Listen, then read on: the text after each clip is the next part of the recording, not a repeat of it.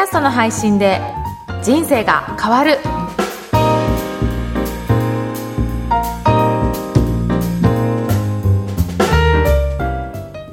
こんにちは、声ラボの岡田です。こんにちは上田です岡田さん今日もよろしくお願いしますよろしくお願いします。今回のテーマはどうでしょうか？今回はですね、はいポッドキャストの広告についてお話ししようかなと思ってます。はいうん。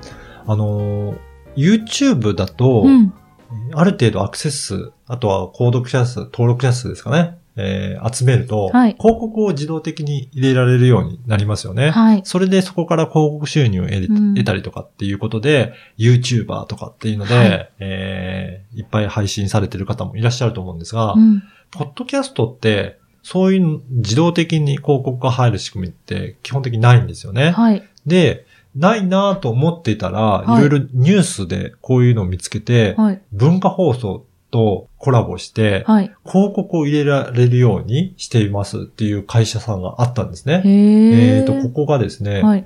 おとなるという会社さんなんですけど、うん。文化放送さんだったりとか、はい。あとは、日本放送ですね。はい。と、いろいろコラボをして、うん。あの、音ラジオ配信の音声に広告を入れていくっていうような仕組みを作り上げた、そんな会社さんが。あります。で、そこに入った、えー音声っていうのは、ポッドキャストだけではなくて、はい。番組のホームページでも聞けたりとか、はい。Google のポッドキャストだったり、うん。あとは Spotify、うん。あとは、Android のアプリであるキャストボックスとか、うん。そういったいろんなところで聞けるようにしていくみたいですね。うん。で、広告費によって配信の、えー入る数とかが決まっていくっていう、そこをコントロールしてくれるので、うん。予算をオーバーして配信されることもないようですよね。うん。だから広告主がこれだけの、えーリスナーさんに自分のところの広告を届けたいっていうと、はい。確実にそういうのが届いていくっていうような、そんな仕組みを取り入れられているようですね。へえ、うんじゃあその、ポッドキャスト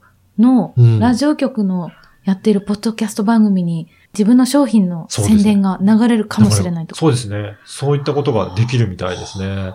で、かなり有名な番組がいろいろの対象になってるようですので、うんまあ、そこに配信される可能性があるので、うん。もうこういったところで広告として出すことも可能かなと思います。うん。逆に言うとですね、はい。自分のポッドキャスト番組にはい広告を入れるっていうこともはい可能になってくるのかなというふうに思うんですよね。今そうですよね。今はポッドキャストそうですもんね。ないけど、ないですけどね。YouTube みたいに、はい。そういった入れることも可能になってくるかもしれない。そうすると、広告収入も得られる可能性があって、はい。ポッドキャストで人気番組を作っておくと、はいまあそれがビジネスになる可能性が今後出てくるかなと思うんですよね。広告費をいただける。あの、はい。あの番組人気あるから広告費入れてくださいっていう企業さんが出てきて、はい。広告費のゲットになるかもってことですね。そうですね。うで、ん実際アメリカでは、はい。ポッドキャストの広告市場がどんどんどんどん拡大しているようで、はい。あの、何百億円のうんお金を広告に入れてるっていうような、そういう調査もあるみたいですへね。ー企業の広告収入は、うん。2018年には約500ドル。うん。あ、500億円。500円。で、2020年にはおよそ900億円に達するということで、2倍すごいですね。近くにうん2年間でなるみたいですね。伸びてるってことですね。うん、だからアメリカは本当に、ポッドキャストをやっていて、はい広告収入を得るっていうことも、もう現実的に起こってるようですね。へー。だから日本もそのうち、そのスポンサー募って、はい。自分の人気作品の番組にうん広告入れませんかっていうことで、企業がスポンサーになってくれる、そんな可能性もあるかなと思ってます。個人のメディアに企業がスポンサーになるって可能性もあるってことですね。すね本当にじゃあ、YouTube みたいな形になっていく可能性も。ありますね。だから、あの、ブログやってる方が、はいよくアフィリエイトをつけて、はいうんそこから収入を得るっていうこともやってると思うんですが、まあ、それに近い感覚でできるのかもしれないですね。なるほど。だから、本当にアクセスを集めた人気番組を持っておけば、今後いろんな可能性が、こういった広告収入の可能性もあるのかなというふうに感じられますね。っていうことはやっぱり自分が何のために、どういう人のためにこの番組をやってるっていうふうにちゃんと確立しておくことは大事かもしれませんね。大事ですね。そのターゲットが明らかであればあるほど、そこに商品を売りたいような企業さんもいらっしゃると思うんですよね。はい。だからそこに向けた商品サービスを、あの、紹介しますよっていうことであれば、本当に企業とマッチングすされることは可能性はあるかなと思いますね。確かに。いや、ちょっとこれからもね、うんポッドキャストの注目、どんどん集まってきてますから、うん番組作りもしっかりと軸を持ってはい。やっていきたいと思いました。はい。はい。それでは今日は、ポッドキャストの広告についてお伝えいたしました。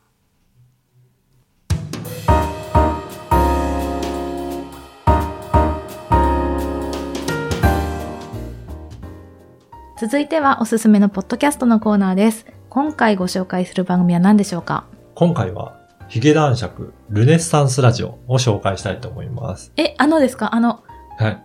あのね、ルネッあサンスの、あの、言わせちゃった。はい。はい。そうですね。はい山田るい53世がお送りしている番組のようなんですけど、うんあの、前半で紹介した、ポッドキャストの広告のところの、はい。えー文化放送がうん提携している番組の一つとして、はい。このラジオも提携先の一つとして入ってるみたいなんですね。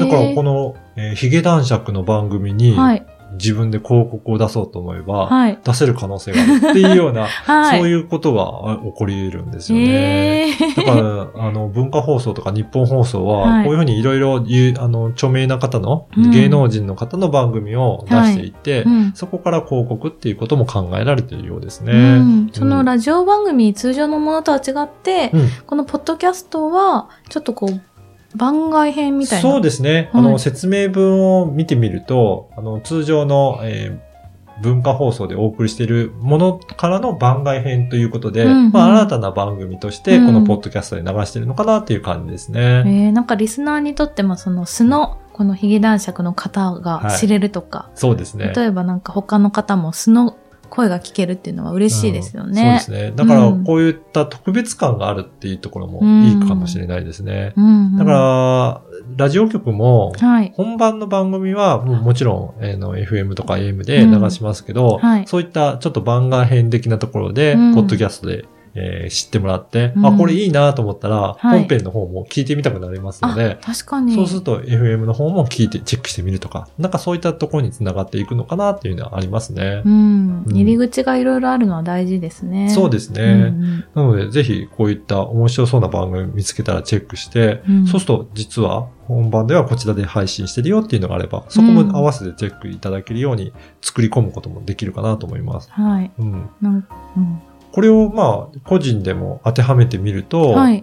自分の、まあ、あのー知ってもらう手段としてポッドキャストを使って、うんそれ以外に実際にもっと詳しく知ってもらうにはこっちですよっていうような、うんうんメルマガだったり、はい。えー公式 LINE アカウントだったりとか、なんかそういったところに他にも誘導する手段としても使えるかなと思いますので、確かに。うん、ぜひそんないろいろな工夫をしてみるのもいいかなと思います。うんううんん。ラジオは入り口として使うっていうのもいいかもしれないですね。うん、はい。